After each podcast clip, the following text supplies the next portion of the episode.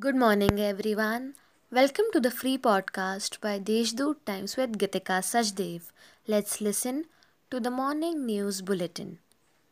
In a beautiful initiative, Yuva Urja Foundation decided to distribute free vegetables to 20,000 families, and the drive for the same began on Tuesday.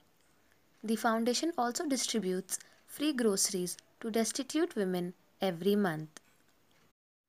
The district has been hit hard by the impact of cyclone, damaging 273 houses. Peth and Surgana talukas have been the worst hit. The district administration completed the preliminary assessment of damage at war footing and sent reports to the government immediately. Nasik Municipal Corporation has decided to buy the COVID 19 vaccine for 5 lakh citizens belonging to the age group of 18 to 44. The mayor, municipal commissioner, and office bearers took this decision in a meeting held on Tuesday.